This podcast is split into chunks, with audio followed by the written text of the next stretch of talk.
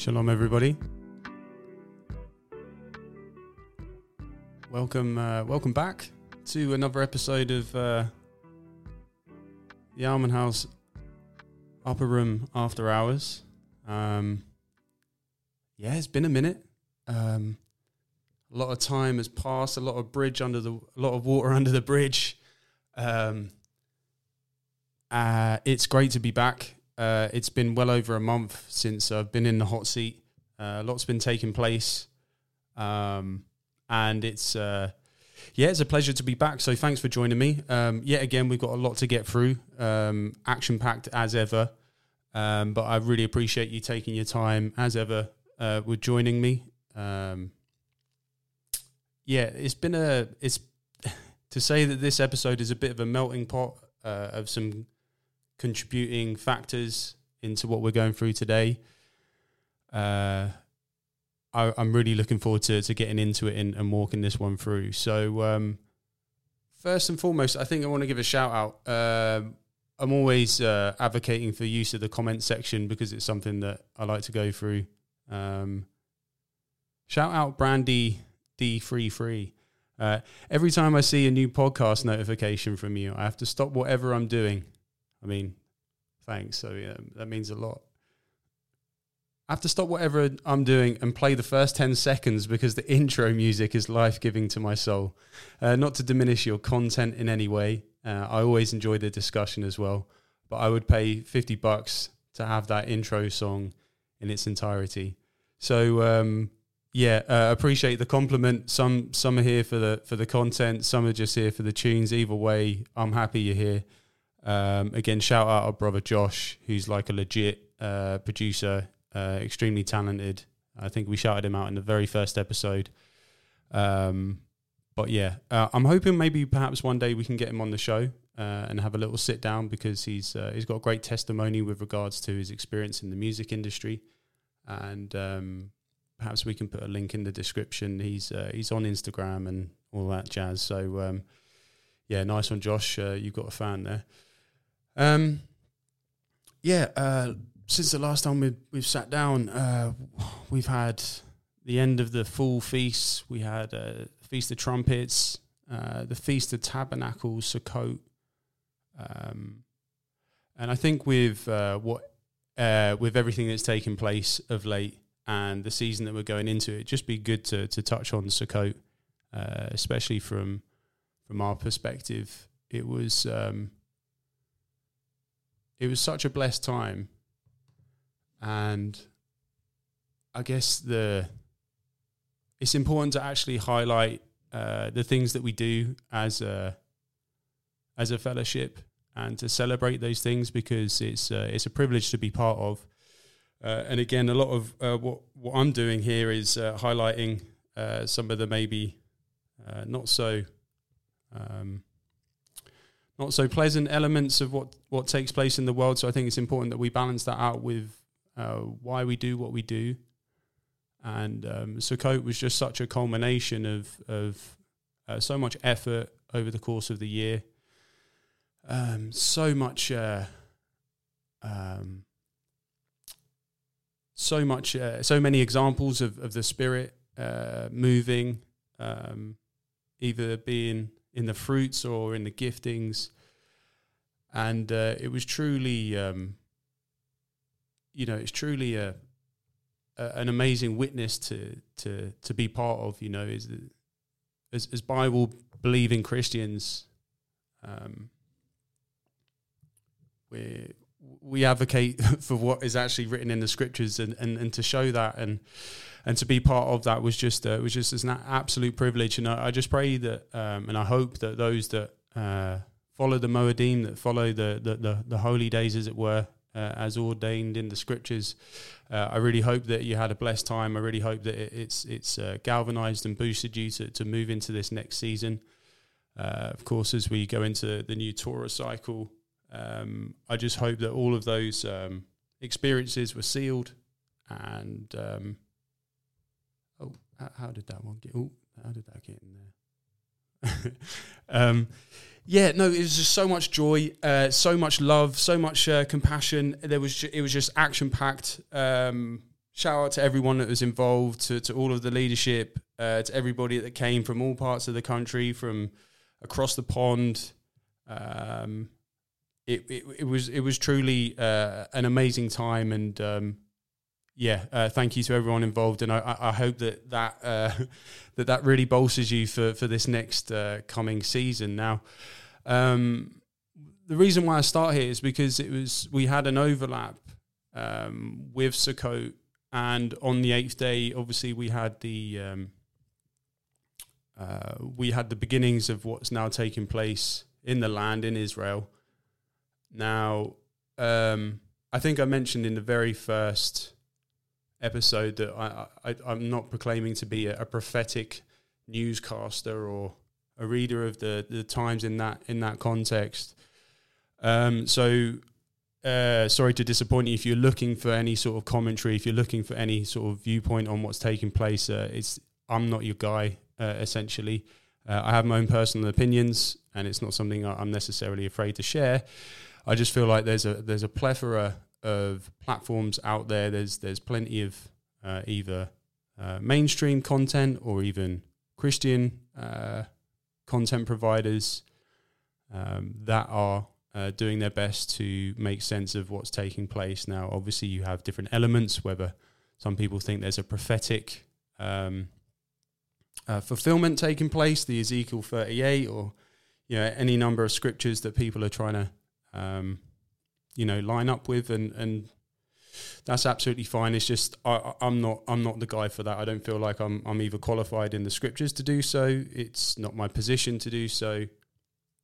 Uh, i don't feel like i'm informed enough geopolitically with the history of the context of the modern history of of, uh, of the land and all the dynamics. Uh, again I, I know what i know but i don't feel like i could do the subject justice. So what I will say is uh, tune in to our next Parsha, uh, which is Noach Lech Lecha with Joe. That will be released uh, this coming Friday, I believe.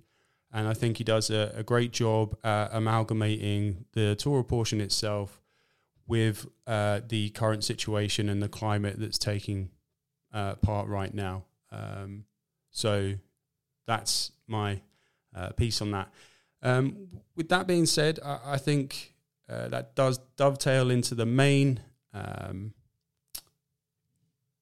into the main uh, part of of today's discussion. Um, what I'd like to get into is uh, is is journalism uh, essentially journalism, media, um, where we're at today. Um, the the uh, again because I'm limited for time. Uh, the, the the condensed history of, of where we're at in terms of how things are reported and, and, and how the, the media and journalism itself has, has uh, changed. And I'm asking the question essentially is, is journalism as we know it dead?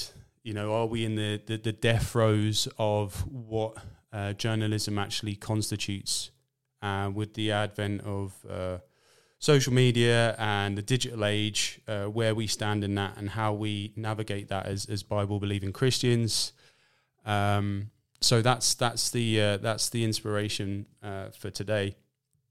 Um, so if we just uh, take a look, basically, um, the element of uh, going back to, to where it begins is uh, is always a good place to start. Um, so let's have a look. Um, now, the, the premise is that journalism itself, um, I guess, historically has been a way in which uh, we can hold um, powers that be, uh, governing bodies. Um, we can uh, hold uh, things, institutions, and people to a to a uh, an account uh, to to an extent. Uh, people throughout history document things that take place, and um, there is a degree of transparency of how history is is is recorded. Um, and I thought this was an apt topic given uh, recent events that are taking place and obviously just my own personal experience of how I consume media and journalism, and how uh, by uh, by a way I, I, I, found myself in that realm of what it feels like to be uh, either censored, um, uh, you know, deplatformed, having to be careful about what words you say and, and what is allowed, what is permitted, um, how that's affected me personally in terms of how I um, research and uh, provide content. Um, so, with that, I, I, believe there's a melting pot at the moment of how we navigate this this so-called uh, quest for for truth. Because um, a lot of people that have come to the faith, particularly in the Torah elements, have navigated the, this this realm of truth. And uh, in this age of information and truth, uh, we're in a very strange place. So, my heart is to to look at this, uh, how this is uh, originated and how this has changed, and, and and the space that we find ourselves in. Um, so, yeah, is journalism dead? Is it is it uh, is it a, a, thing that we can actually use and uh, rely on in any way? So, if we if we just go back to the history of you know, I, I, was looking at what were the the origins, what was considered the first uh, example of um, of journalism, and um, it brought me to a thing called Acta Diurna, uh, which is um, sometimes uh, translated as the Daily Public Records or poetically Daily Gazette, uh, which were daily Roman official notices. Uh, so there's your first red flag. Uh, a sort of daily gazette. Uh, they were carved on stone or metal and presented in message boards in public places such as the Forum of Rome. Uh, they were also called simply Acta. In many ways, they functioned like an early newspaper for the Roman citizenry. The Acta were begun in 59 BC, uh, so not yeah, shortly be- before the, the, destruction of the Second Temple. Uh, and continued until AD 222. Now, I, am sure there's many examples that predates this um, uh, this this notion of uh, recording information and presenting it to a public realm. Um, I think this is just citing a more organized platform for it, and in in the context of what we would describe as journalism. Um, acta uh, Diurna, also called acta populi, uh, acta publica, or simply simply acta acta or Diurna. My Latin's not great. Uh, in ancient Rome, was a sort of daily government gazette. Uh, containing an officially authorized narrative of noteworthy events in Rome. Uh, its contents were partly uh, official, so court news, decrees of the Roman emperor, Roman senate, and Roman magistrates, and partly private, so notices notices of births, marriages, and deaths. Uh, thus, thus, to some extent, it filled the place of the, modern newspaper. So, the origin of the acta is attributed to Julius Caesar, who first ordered the keeping and publishing of the acts of the people by public officers. Uh, acts the acta were drawn up from day to day, exposed in a public place on a whitened board called an album. Uh, after remaining there for a reasonable time, they were taken down and preserved with other public documents so that it might be available uh, for purposes of uh, research. Uh, and then it goes on to describe the, the uh, evolution of that. So, just on the premise of the origins of a government organized and affiliated way of recording information that could be um, transmitted then to uh, the public. If we uh, then go on to the origins of the, the printing press, again, we've got the, uh, the languages in uh, what we would refer to as the modern press. So, be it newspapers, magazines, and all of that uh, old stuff. Um, so we have on one side this this uh, platform for um, facilitating uh, governmental uh, protocol and news. And then with the printing press, it's got a machine by which text and images are transferred from movable type to paper or other media uh, by means of ink. Uh, movable type and paper were invented in China, and the oldest known extant book printed from movable type was created in Korea in the 14th century. Uh, printing first became mechanized in Europe during the 15th century. And again, you can probably dig around, and there's probably uh, earlier examples of different forms of that. I mean, you can go back to papyrus in Egypt and all of that stuff. But in terms of, again, an organized uh, way of uh, relaying information. Uh, this is the one. So, the earliest mention of a mechanized printing press in Europe uh, appears in a lawsuit in Strasbourg in 1439. It reveals the construction of a press for Johannes Gutenberg and his associates. Uh, Gutenberg's press and others of its era in Europe owed much to the medieval paper press, which was in turn modelled after the ancient wine and olive press of the Mediterranean era. Uh, a long handle was used to turn a heavy wooden screw, uh, screw, exerting downward pressure against the paper, which was laid over the type mounted on a wooden platen. Uh, Gutenberg used his press to print an edition of the Bible in 1455.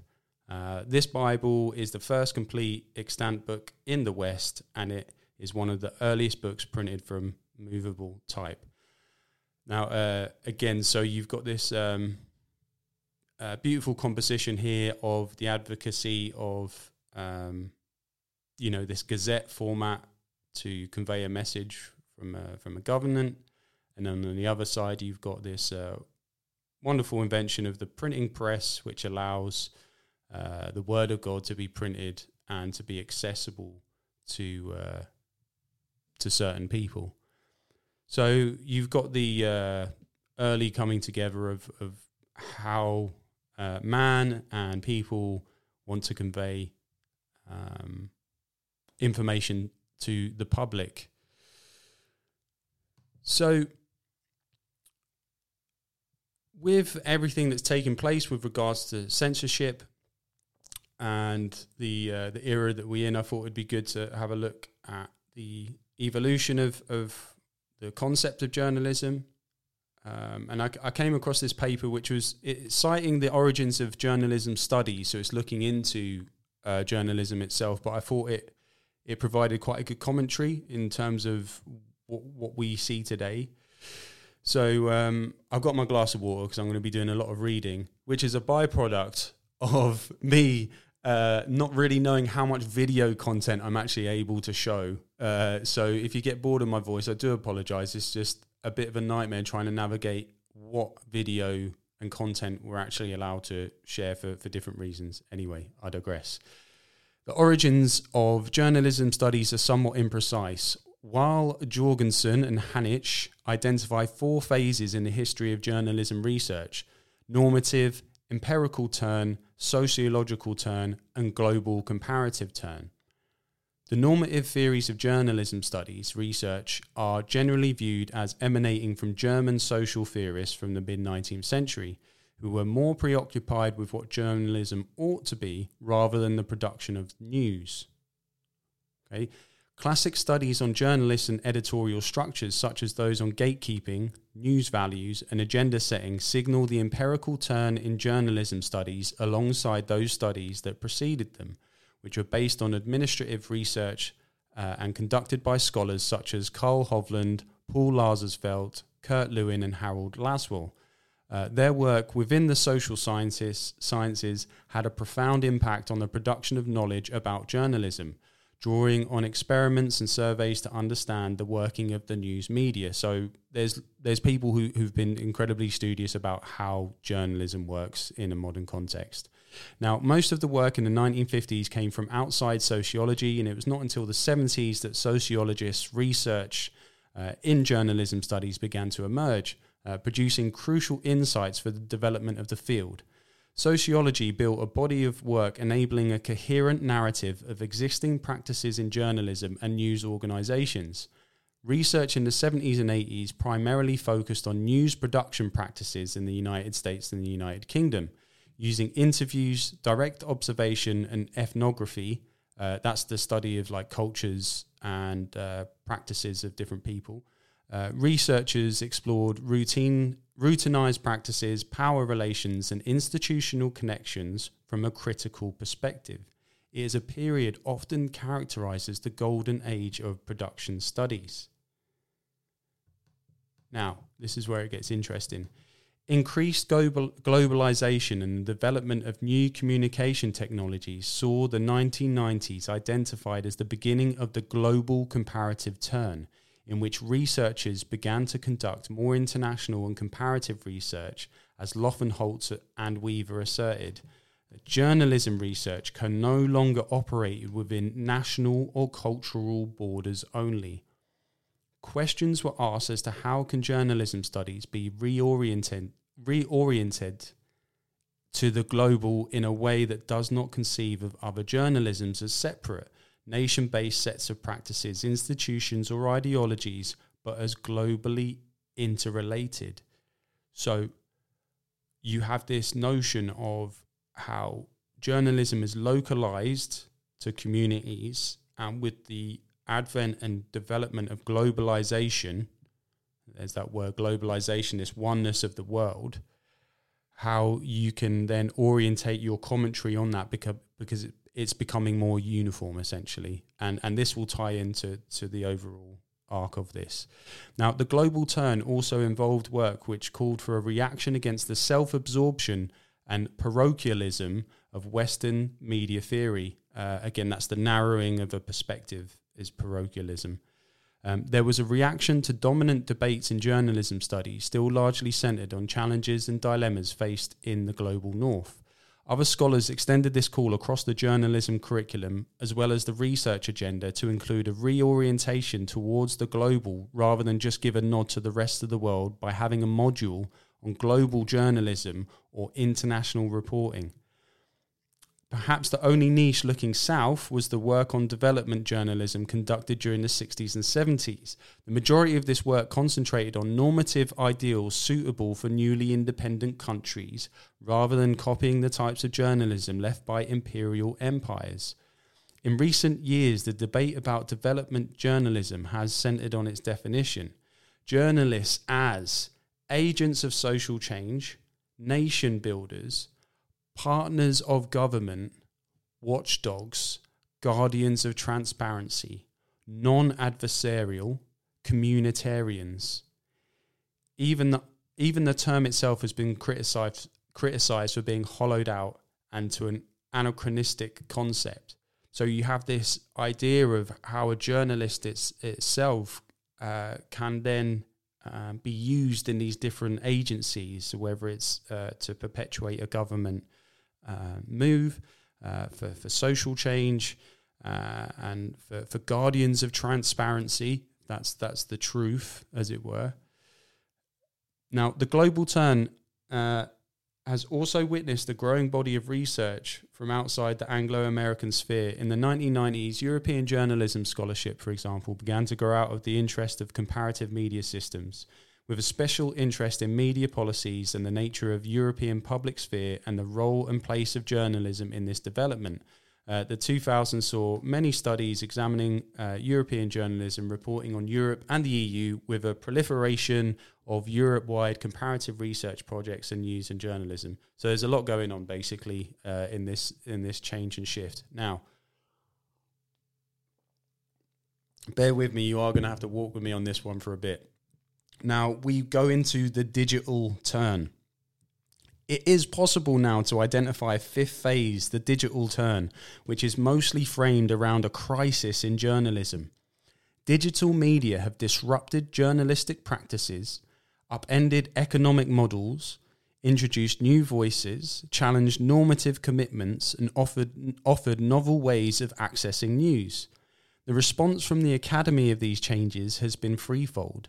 The first is reassessment, or rather a replay, of the sociological turn to fit the new environment in journalism. The lack of sociological theory and methods with which to engage in the analysis of new media forms, new practices, and structures is noted in recent work. Um, a recent collection uh, provides a disparate and comprehensive reprisal of media sociology and journalism and its possible use in analysing contemporary phenomena of journalism's institutions, industries, audiences, representations, and digital technologies. Um, a further volume edited uh, proposes a cultural sociological approach to the crisis of journalism that draws attention to the cultural commitment of journalism itself. Within the sociological response, journalism studies are also seeing the return of ethnography and network ethnography, whether social. It goes on and basically um,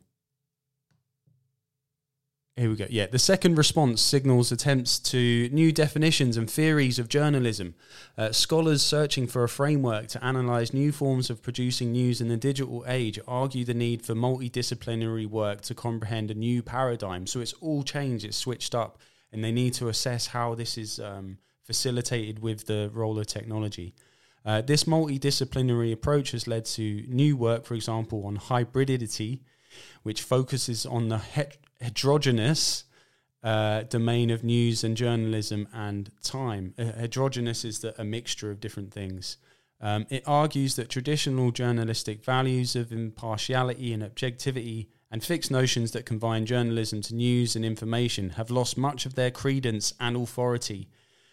These categories have come to coexist and interact with other notions and values which have emerged, like immediacy, appeal, and effect, so it's suggesting here this uh, negating of uh, the original purpose of journalism to convey the truth, but it has in turn led to other uh, areas like immediacy, appeal, and effect. So how fast it comes, the, the breaking news, uh, how it can uh, reach an audience, and how you can get viewers. Um, the digital turn has led to other scholars proposing new definitions or classifications of journalism, such as ecologies of news and boundaries of journalism, new normative perspectives, new theories and reimaginings, and journalism and democracy. So this is all a bit scholarly and word, wordy, but I thought it encapsulates this um, this shifting of um, what journalism was and the space in which we now find ourselves in in this digital age. So, um, so the question is journalism dying because to the average uh, average Joe on the street, journalism uh, largely constituted the newspapers, the broadsheets, uh, the magazines, TV and radio, all of these old forms of media which we've uh, uh, well arguably shifted away from. Um, and so yeah, that question of is journalism dying? Um, let's have a look. So, uh, when you put the above query into a search engine, the results you receive are varied. Some believe that it is struggling to survive, while others point towards its continued evolution as a counterpoint. So, you can't. It's hard to go on a uh, a mainstream news website without them asking for money, basically, whether it be a subscription uh, or contribution because they're they're on the backside. Uh, those who think newsrooms are on their last legs uh, point towards the U.S. Bureau Bureau of Labor Statistics, detailing that the newspaper industry has lost more than fifty percent of its employees since two thousand and one. For any industry, that's that's a serious um, serious cut. Uh, however, others believe that the news media is evolving, uh, finding new business models that don't fit into the traditional newspaper guys. Um, many of the resources that national and local news had to survive are no longer of much value. Uh, there may be something to that theory, as according to the Pew Research Centre, a total number of newsroom employees working in digital native sectors increased from 13,000 in 2018 to 18,000 in 2020. Uh, this is a clear illustration of where many of us are spending our attention these days. So, again, the move movement from analog to digital essentially it's it's coming away from the, the printing press into the uh, the matrix of, of, of our screens. Uh, this is a clear illustration of where many of us are spending our attention these days. On the one hand, many of the resources that national and local news had to survive are no longer of much value while on the other, social media, podcasts, and digital news in general are exposing people to more uh, information than ever. And again, we're going to get into this notion of the, the, the shift, uh, which could be perceived as a, a good thing, um, and how we got to the point where we are today. Uh, of course, it hasn't just been traditional newspaper journalism that has been questioned in recent times. Not so long ago, there were stories detailing job lot, uh, lost jobs in online news sources such as Vice, uh, BuzzFeed, and Huffington Post. Uh, however, there is little doubt that traditional media is losing ground to digital media. Uh, for instance, research has shown that around 86% of Americans are getting their news from digital devices. Uh, meanwhile, the same study has also shown that only 10% of people are regularly getting their news from print. Um, what about the trust issues? These statistics alone would suggest that the journalism ecosystem is alive and well, but its consumers have just migrated. Uh, the difference between digital media and print may be one of the reasons why people are asking the welfare of journalism. Uh, often, digital publications rely on yellow journalism or sensationalism to attract readers. I don't think that's anything new, but anyway. Uh, people know the fact. People know that fact checking is taken seriously when it comes to known newspapers. However, some of the news media which appears on appears on social media has caused concern. Here we go. Now, misinformation and here we go. Fake news have become part and parcel of the online experience there, leading many to ask about the future of journalism. Never was this more true than during the pandemic when stories were littered across the internet without any due diligence, often to further an agenda. This information came from people without journalism degrees, from people who never worked as news reporters, uh, despite this, fake news still manages to damage journalism's image. Many readers struggle to distinguish between gen- genuine news outlets and perpetrators of fake news. A recent study from Statista uh, demonstrated this, where only a quarter of American public said it would be confident in spotting online misinformation. And we'll get more into this element of, of fake news as we go. Now, the same study showed that almost 40% of Americans accidentally shared fake news online, while almost 70% admit that it causes confusion when it comes to news stories. It doesn't help that gonzo journalism sometimes blurs the, the boundaries between both. Um, so, gonzo journalism was, uh, I guess, it, it, came around in the late 90s. Uh, I believe there was a gentleman co- called Hunter S. Thompson was an advocate for this. You know, handheld. I've got a camera, I've got a mic, and I'm just going to go out in the field and, and report. Um, which, uh, yeah, it was a forerunner to what we see today on social media. Um, if journalism is indecipherable from creative writing, you may be asking how it can survive. Of course, the other side of the coin is that we need good news reporters to disprove all the fake news. Now that information is so plentiful, we need trusted contributors to distribute the truth in this battle for our attention. The new digital landscape has proved to be an incredible asset for this. For instance, the New York Times reported a record 708 million in digital revenue for 2018. Of course, some of this uh, income reflected its reporting on President Trump and the search for credible bylines in a sea of questionable truths. Uh, it was a time when misinformation was plentiful, so more people willing to pay good money for actual uh, journalism. Um, I don't think I need to read any more from this article, but essentially, it's this uh, the beginning of a shift to a digital um, realm and how this notion of fake news and misinformation needs to be managed. Now, before we get to that, I just want to touch on the death of the old school we got this uh, gentleman here, Rupert Murdoch, who was a, a media mogul, um, uh, an Australian gentleman who was uh, he just owned the media in the world. Basically, uh, any uh, any Liverpudlian will know this gentleman. He was the owner of the Sun newspaper, which was essentially a, a red red top um, gossip and scandal uh, propagator, which was um, suggested as a newspaper, but um, it was just full of garbage. And uh, this guy was responsible for a lot of this uh, garbage being perpetu- perpetuated over a, a, long period of time. Uh, he owns so much of the, the media in the UK, and I believe that his company still does. Um, you're looking at Fox News, you're looking at um, uh, a multitude of newspapers and broadsheets in, in the UK and the US. And um, this is an area which has clearly been infiltrated um, by the elite and used by the elite for time immemorial. You've got the relationship between Fleet Street, you know, the hacks, the old school journalists, uh, Freemasonry, um, corruption in um, politics, in metropolitan police, how this is all intertwined with espionage, the spy networks, MI5, Mossad.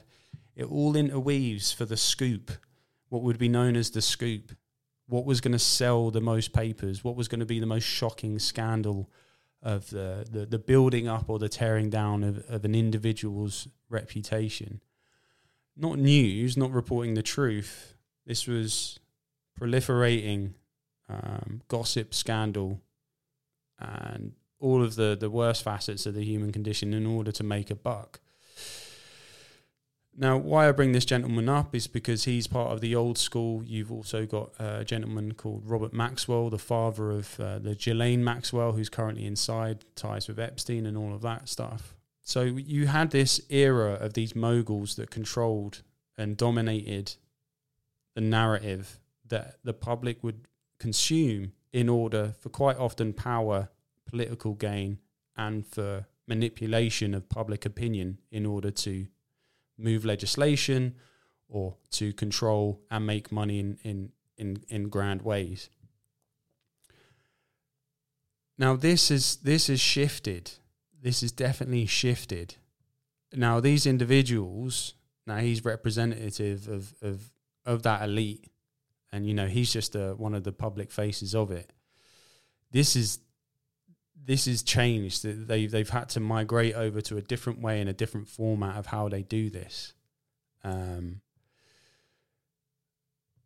so with that being said, um, I'm sure many of you will recall this uh, this famous uh, video of uh, what was known as the Sinclair Group. So there is a, a controlling monopoly uh, uh, monopolized a company called the Sinclair Group, and they uh, basically run and uh, control a lot of the uh, independent media uh, across America. And there was the infamous um, video of, uh, I'll just play it, and I'm sure you'll know what, what I mean around Sinclair Broadcasting and its conservative bent.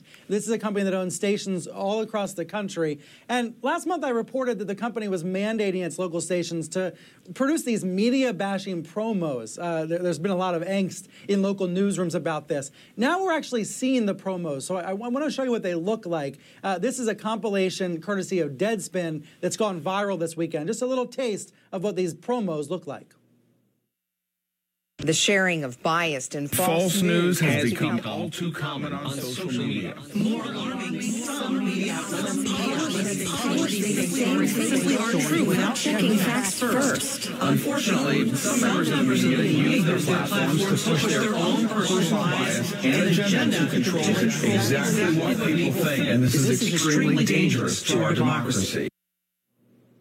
I think you get the idea there. What's going on? All these anchors and all these markets are required to read this script. Uh, it's a uh, and these guys go on, but um, yeah, this notion of um, control media uh, perpetuating a narrative or uh, a flow of information in order to manipulate and control uh, the majority of people. Um, shock horror. It comes from television, programming, all of that um, hypnotic nonsense and um, we're in the sort of death knells of of what that uh, how we used to receive that information. You know, the, the days of watching news at ten, uh, you know, picking up your paper in the morning. Like that's, I'm sure there are still people out there, but we're we're less than a generation from that being phased out. Um, as we move into this um, this digital uh, realm, and we see these um, these old institutions, these companies trying to keep up with that. Um, some successfully, some not so successfully. But behind all of these uh, shifts, it's still the same. It's still the same people. It's still the same families. It's still the same money that's behind all of these uh, so-called resurgent media outlets. Whether it's, um, you know, uh, what's the good, uh, Great Britain News or LBC, like these ones that kind of come out with these right wing leaning, uh, which sound quite good on the outset, uh, kind of stories and these hard hitting. No, we're here for the truth. These uh, essentially controlled opposition, which on the face of it, um, they seem like they align politically to a right leaning uh, sentiment, but then it's just the same. It's just the same people behind it. Um, so as these dinosaurs desperately cling on to how this is uh, evolved, um, we go into this era of YouTube and uh, self uh, platformed influencing uh, individuals. You know, like I said about the gonzo journalism, it just uh, YouTube was like a a massive shift in that. And this brought back some memories. So the, the original YouTube was, was launched in 2005. And uh, for, for those that were old enough, um, the original YouTube like login page. Uh, yeah, um, we have the beginnings of uh, I think what our brother Jack refers to as the wild west of the internet. Um, now, I'm not here to school you on the history of the internet, but obviously, when you go into the the the, the background and the sort of military um, origins of it, uh, the way in which it's used by certain um, organizations, it's often presented as a tool of entertainment or a tool of convenience uh, for the people, but essentially, it will be driven for profit, and chances are it's not for our benefit. But with that being said, I wanted to kind of like focus on this this sweet spot, this golden era of um, journalism and presenting of of information, um, which uh, YouTube facilitated. Um, and I remember um, when this first come up, you just watch stupid videos of uh, people falling over or Charlie bit my finger and these like absolute YouTube classics like the skateboarding dog. Like it's just you know quite uh, innocuous, innocent stuff. Um, yeah, Charlie bit my finger. Um, yeah, it's mad actually. Um, and how YouTube over time, and I'm sure with the advent of Facebook and uh, you had the MySpace age, this element of the individual being able to um, have their own platform to be heard and and to influence public opinion uh, to the point where we have now like the advocacy of of the influencer. Um, you know, whether it be to sell products, narratives, political agendas, and how um, YouTube played a massive role in that.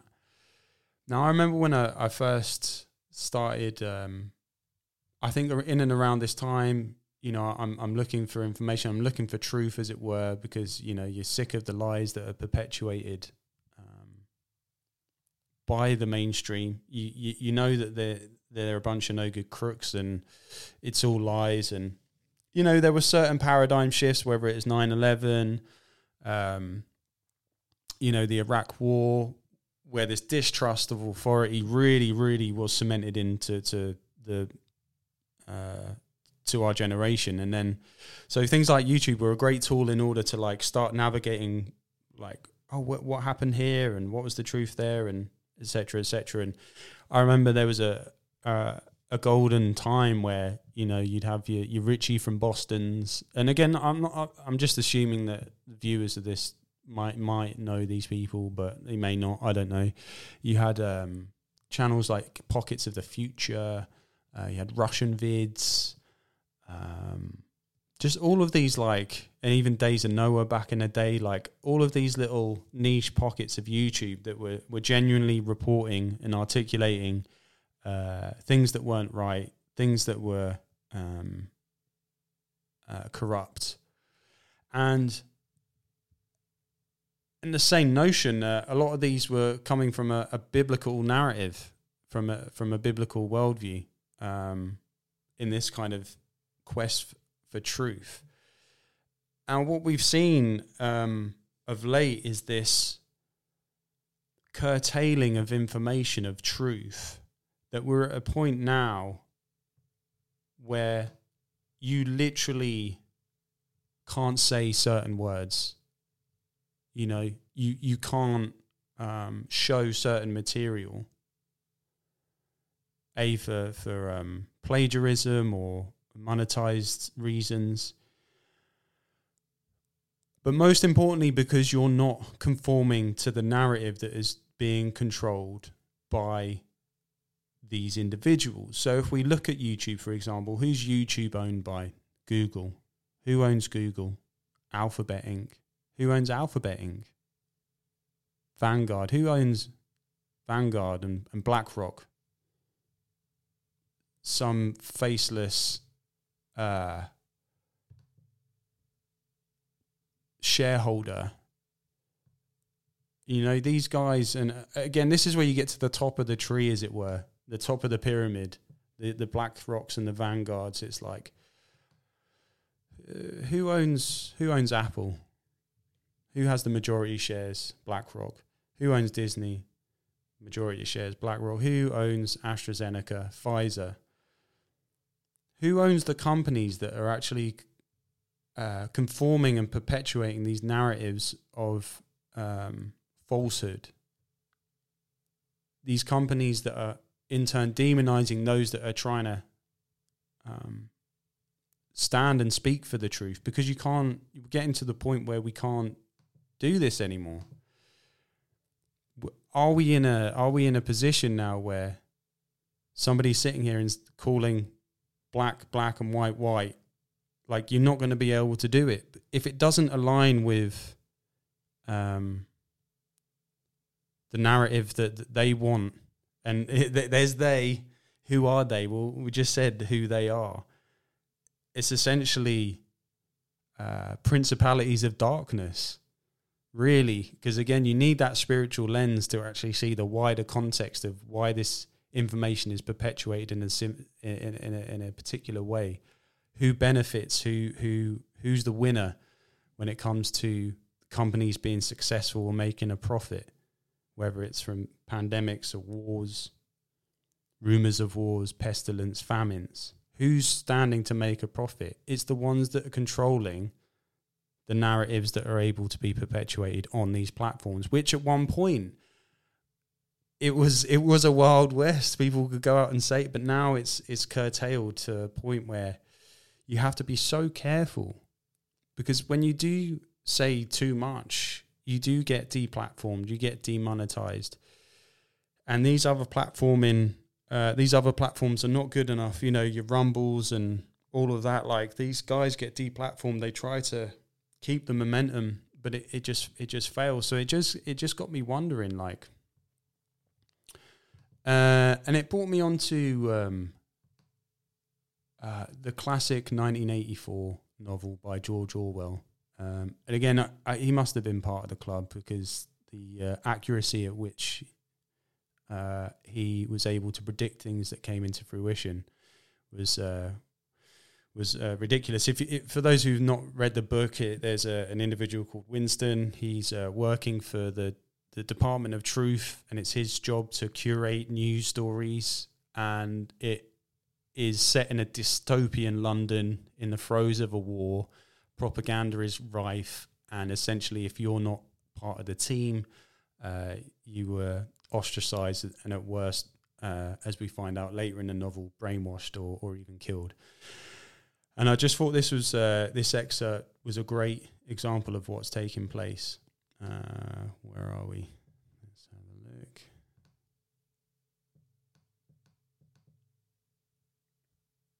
On alternative facts. Uh, the frightening thing he reflected on for the 10,000th time as he forced his shoulders painfully backward.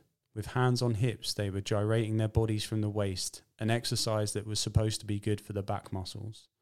The frightening thing was that it might all be true. If the party could thrust its hand into the past and say of this or of that event, it never happened, that surely was more terrifying than mere torture and death.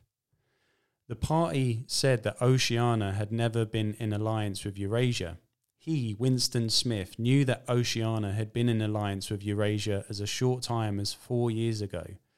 But where did that knowledge exist? Only in his own consciousness, which in any case must soon be annihilated. And if all others accepted the lie which the party imposed, if all records told the same tale, then the lie passed into history and became truth. Who controls the past, ran the party slogan, controls the future. Who controls the present, controls the past. And yet the past, though of its nature alterable, never had been altered. Whatever was true now was true from everlasting to everlasting. It was quite simple. All that was needed was an unending series of victories over your own memory. Reality control, they called it in Newspeak. Doublethink. To know and not to know, to be conscious of complete truthfulness while telling carefully constructed lies, to hold simultaneously two opinions which cancelled out, knowing them to be contradictory and believing in both of them, to use logic against logic, to repudiate morality while laying claim to it, to believe that democracy was impossible and that the party was the guardian of democracy, to forget whatever it was necessary to forget, then to draw it back into memory again at the moment when it was needed and then promptly to forget it again, and above all, to apply the same process to the process itself. That was the ultimate subtlety. Consciously to induce unconsciousness, and then once again to become unconscious to the act of hypnosis that had just been performed. Even to understand the word doublethink involved the use of doublethink. Sometimes, indeed, you could put your finger on a definite lie, it was not true, for example, as he claimed in the party history books that the party had invented aeroplanes. He remembered aeroplanes since his earliest childhood, but you could prove nothing. There was never any evidence.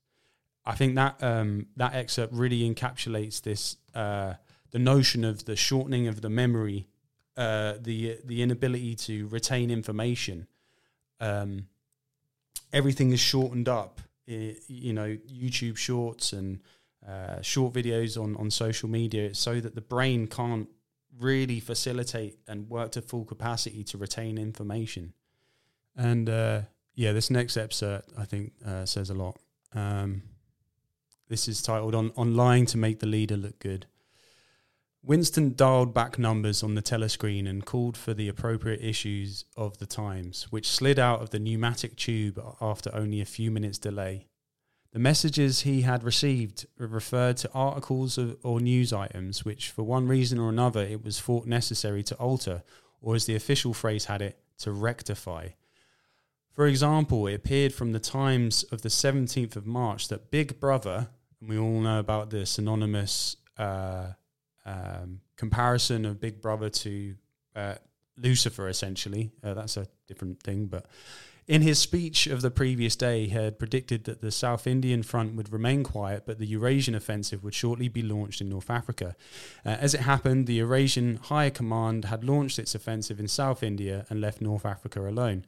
It was therefore necessary to rewrite a paragraph of Big Brother's speech in such a way as to make him predict the thing that actually happened. Uh, again, to highlight this notion that the, uh, the controlling uh, force uh, predicted and was correct about something that happened in the past, particularly in a in, in a area of war and conflict. As soon as all the corrections which happened to be necessary in any particular number of the Times, which was the, the paper, had been assembled and collated, that number would be reprinted, the original copy destroyed, and the correction uh, and the corrected copy uh, placed on the files in its stead. This process of continuous alteration was applied not only to newspapers, but to books, periodicals, pamphlets, posters, leaflets, films, soundtracks, cartoons, photographs, to every kind of literature or documentation which might conceivably hold any political or ide- ideological significance. This is taking place today. They are removing books from schools of, of great literary um, weight and uh, influence, they're doing it. It's, it's, it's, it's happening now. Day by day and almost minute by minute, the past was brought up to date. In this way, every prediction made by the party could be shown by documentary evidence to have been correct. This is like Mandela effect on steroids. Nor was it any item of news or any expression of opinion which conflicted with the needs of the moment ever allowed to remain on record. Um, all history was a palimpsest, uh, which is something that has changed and altered, uh, scraped clean and reinscribed exactly as often as was necessary. In no case would it have been possible, once the deed was done, to prove that any falsification had taken place. The largest section of the records department, far larger than the one of which Winston worked, consistently simp- consisted simply of persons whose duty it was to track down and collect all copies of books newspapers, and other documents which had been superseded and were due for destruction. A number of the times which might, because of changes in political alignment or mistaken prophecies uttered by Big Brother, had been re- rewritten a dozen times, still stood on the files bearing its original date, and no other copy existed to contradict it. Books also were recalled and rewritten again and again, and were invariably reissued without any admission that had any alteration had been made. Even the written instructions which Winston received and which he invariably got rid of as soon as he had dealt with them never stated or implied that an act of forgery was to be committed. Always the reference was to slips, errors, misprints, or misquotations it was necessary to put right in the interests of accuracy. But actually, he thought as he readjusted the Ministry of Plenty's figures, it was not even forgery. It was merely the substitution of one piece of nonsense for another. Most of the material that you were dealing with had no connection with anything in the real world, not even the kind of connection that is contained in a direct lie. Statistics were just as much as a fantasy in their original version as in their rectified version. A great deal of time you were expected to make them up out of your head. So, why why am I talking about this? Why this in particular? It's because from what I what I'm seeing in this um, age of censorship is this: if you're willing to um, perpetuate a narrative, if you're willing to record history in a way that suits those that are running the show, you're good to go. Um, the moment you start messing with that, you're just not going to be put out there. You're just not going to have a platform. You're not going to be able to, to to speak the truth. You know, this manipulation of what reality really is. What is a boy? What is a girl? What is up? What is down? What is right? What is wrong? All of these in real time are being manipulated and changed in order to control and make profit for those that are uh, in control of uh, of the world. And this is partly the reason why I felt it was important to look at the mechanics again, because we can look at the surface level of what's taking place in the Middle East and in the world in general, and we can be reactionary to the injustices, to the death, to all of the heinous things that are taking part uh, that are taking part at the moment, all absolutely horrendous. But deeper underneath that is a machine that's been in operation for a long time so the reason I'm presenting this is because we do need to be careful about the information that's being presented to us, the emotions that are attached to it, and how we deal with that information. We need to question everything. We've got the advent of um, artificial intelligence, deep fakes, um, it's very hard to actually discern what is genuinely real, what has taken place, and what has been made up and, and shown. And, and, and part of the arcs within 1984, which is fascinating, is that it shows uh, so called conquests and so called things that take place in the war. I'm not saying that this is applicable to what's taking place now. I'm just saying we need to be careful about how information is presented to us from the powers that be what is the motivation and what is it pushing it pushing us towards? Now, I said at the outset about this movement towards a globalized version of journalism because they want a unified narrative. They want something that conforms to a, a, direction. And it says that we're not to conform to the ways of the world. And I think this is included in that, that even the very elect will be deceived. So I don't have the full answers, but what I do have is a sense of unease of I believe these are the same powers and principalities that are operating behind the First World War, the Second World War, and what's taking place today. Freemasonry is well alive in the Middle East as much as it is in the West. So let's not be deceived in terms of um, what people are saying and how they're saying it. Uh, no matter how um, innocuous that uh, information comes from, whether it's social media, um, smaller platforms. It's just uh, we're in such a very very uh, strange place with regards to information and how that's presented. Uh, and I hope that this brings a bit of context to, to where we're at in um, in that, and as you know, it raises the question: What is the future like? Uh, is it? Uh, do we are we going to have to go back to radio? You know, like little transistor pirate radio stations to to actually um, network and and for information, good information to be shared.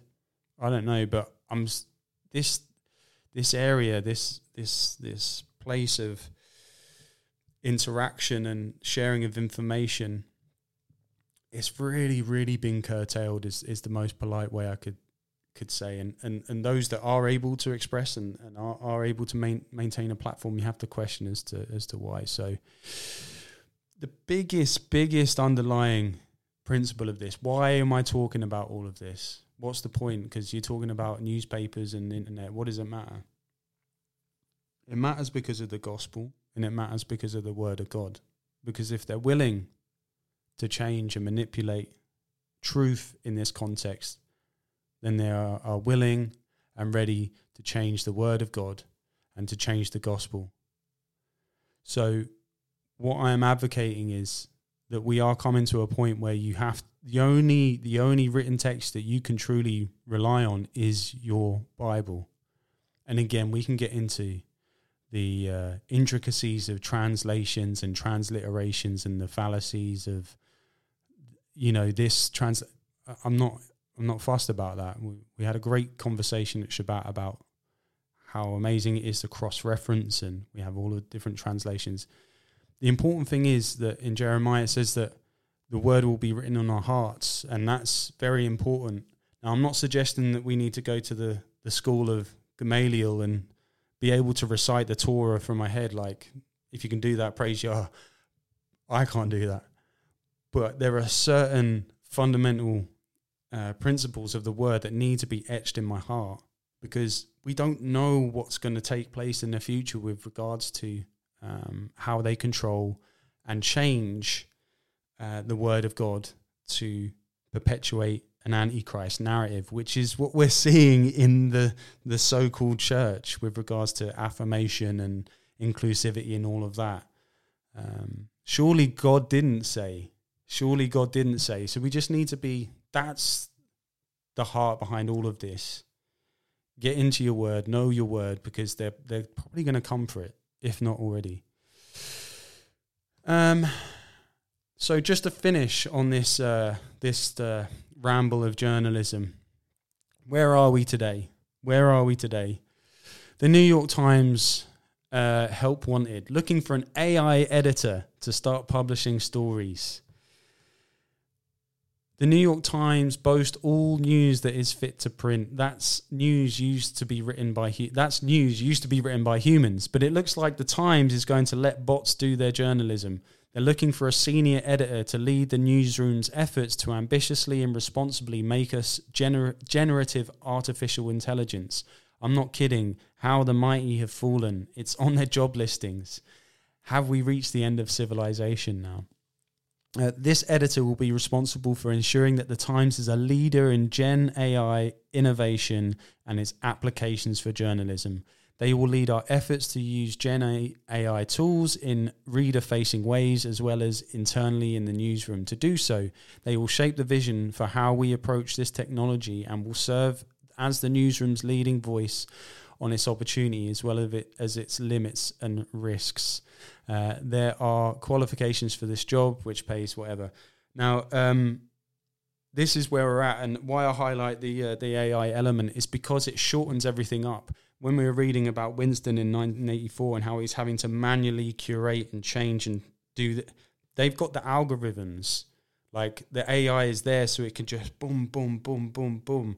It's instant. The the time is so quick, so it enables this this uh, uh, propagation of, of falsehoods so much more um, effortlessly and economically than having a guy cutting and pasting and sending it down a tube or whatever it, it's it's here. So it's a way in which they can curate this information in a way that's like uh, so so quick. Um, so I hope that that made sense, and that um, I painted a bit of a picture there. Like you're gonna have to be your own journalist. You're gonna have to be able to ascertain your own information. Like what where are your sources like where where are you going to uh, to get your information like what what's your research saying are you just still waiting to be spoon fed um, or or are you actually citing um, the, the documents firsthand and, and again that's part of the difficulty of of uh, commenting or uh, being part of the narrative that's taking place uh, today is like I don't know I'm not there I, I don't know firsthand so you have to go through um, a process of sourcing uh, the legitimacy of that and actually um, discerning uh, as best as you can. So that's journalism. Um, I hope that makes sense.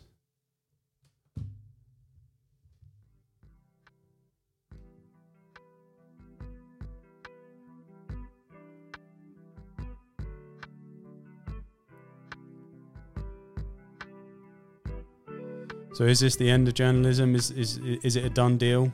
Is there still a little bit of uh, gold to, to come from this era? Um, are you still able to get good information from reliable sources, or is it all all no good? Um, yeah, let me know in the comments.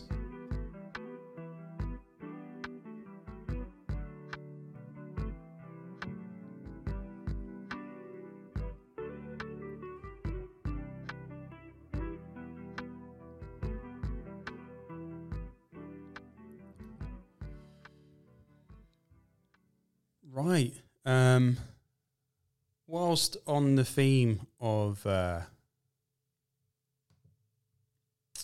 uh, of journalism and printing and all the rest, I, I came across uh, this actually, like literally this morning. This morning, um, and just to be transparent um, with regards to the content, like I'll have an idea or something that I'll, I'll work on, and then literally up until the, the the day, the minute before something will come in and it will tie in quite nicely. And this this was uh, this was one of them. So. Um, yeah, uh, courageous Christian group risks their life to smuggle Bibles into persecuted regions. Uh, as Christians in many countries face cruelty and persecutions uh, for their faith in Jesus Christ, uh, a group of daring believers in the Middle East is making remarkable efforts to ensure the gospel's reach.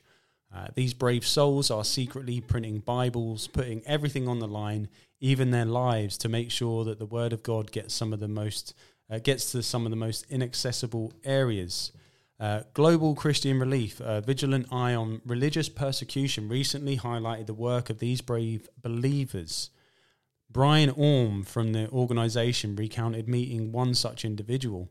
Uh, I have been arrested three times and they tried to kill me five times, said the man, revealing the grave dangers he has faced. Harrowing as the experiences were, his unwavering faith is evident. He attributed his survival to the prayers of believers and Christ's protection. Uh, despite the real threats surrounding them, their dedication remains unshaken. Uh, one story shared involved a man so profoundly touched upon receiving a Bible that he described it as the most important book on earth. Amen to that. Such reactions inspire these printers to persevere with the conviction that they'll never give up. Uh, Orme gave a glimpse into their operations, highlighting a secret warehouse churning out thousands of copies of the New Testament. Uh, he showed 25,000 copies ready to each eager hands. For safety, the exact country, faces of those involved, and even the Bible covers remain undisclosed. The primary mission to smuggle these Bibles into I- Iran and fortify the faith of its recipients. Um, which again, a, a, lot of people assume that in Arabic countries that Christianity isn't a thing. It, it most definitely is. Um, the commitment ex- extends beyond adults. Uh, a second facility dedicates its efforts to produce children's Bibles. As Orme highlighted, these Bibles are illegal. Uh, yet the desire to nurture young souls and fortify their faith overcomes the peril. Uh, it's evident uh, that their love for God and purity of their mission to spread His word fuels their actions. As they venture into these risky endeavors, they need our prayers. So, in the spirit of solidarity and faith, let's remember the words from the book of Joshua uh, Be strong and courageous. Do not be afraid. Do not be discouraged, for the Lord your God will be with you wherever you go. So, let's take a look. I have to raise my voice because I'm in a printing press, but there's something really special about this printing press. Hi, I'm Brian with Global Christian Relief. Right now, we're in the Middle East. Although, for security reasons, we cannot tell you the name of the country, nor can we show you the faces of believers or even the covers of Bibles. In spite of all these things, we're about to see something very special. We're driving to see something incredible I'm so excited about, but it's also really incredibly sensitive and dangerous. We're gonna have to take every precaution to make sure that we keep everything and all the information here safe. It's something that most people never get to see. We're going through lots of checkpoints. It's just funny to be in the back seat as Americans. Here we go. I have to raise my voice and speak loudly because I'm in a printing press, but there's something really special about this printing press. It's a secret Bible publishing warehouse. Right behind me are 25,000 copies of the New Testament. They're going to be bound and then they're going to be smuggled into Iran, the persecuted believer, to help strengthen them and to strengthen the church. This is only made available because of your prayer and support. I'm so excited even just to be here, to see the action, to, to see all of the printing happening, and to see the wonderful workers behind the scene, which we can't show you because it's too dangerous. And now we're on our way to a second printing facility. This facility specifically focused on children's Bibles. These Bibles are awesome. They're meant to be used with families where you can see the different pictures that are there for children to color in while mom and dad are reading the story together. These Bibles are illegal. They're going to be smuggled into dangerous places. So please pray for those who are taking these Bibles to help strengthen the church. This Bible right here, we know is going to impact a child in a powerful way for God's kingdom. We were overjoyed to finally see these Bibles being printed in real life. However, the unseen reality of being a Bible printer is much tougher than we could imagine. Brez seja ġidam s-sirimixa, pinġor l-ħolu Kristina minni għannawe, pinġif, bitisam nalakanem l-ċara bum kap shet men bin mowi kem nalakanem fajr raven dirasti jem ħarbinu ġi kamil gi borderan għadiz għari kiglama s Tak bav kem bo rêgî başî a. To meet Simcoe and hear his story, it both broke my heart for what he and his fellow believers have suffered, but it also inspired me by his incredible resilience and faith in his mission. It is only through your support and prayer that Bible printers like Simcoe can keep printing Bibles to share God's word where it's needed most. سەلێبەکەوێنی گرنگترین تەبنی سەرزەوی ئەو شە بنەستی کۆرمەر.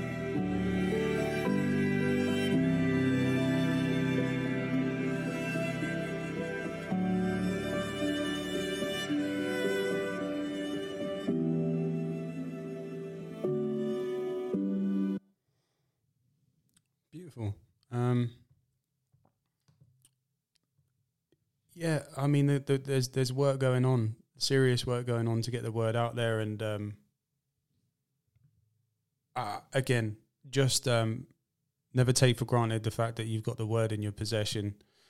Uh, it's our daily bread. Cherish it, learn it, know it, let it be part of you, because there is a there is a, an outside uh, threat to that. So um, yeah, never never take it for granted, and um, if you're led, keep those guys in prayer because they're doing some uh, doing some amazing work. Um, now, finally, so I appreciate you guys that have hung around to the end, and uh, for those that know me, uh, I, I very much like art and drawing and painting and all that good stuff. And again, I came across this literally this morning, and it's just something I thought was really cool, really amazing, and uh, yeah, uh, an artist by the name of James Cook, and he basically he does portraits by using a typewriter alone. And I saw this again. I just thought it was a nod to the, everything that we're discussing today with regards to the press and all of that stuff. So uh, yeah, have a look and see what you think.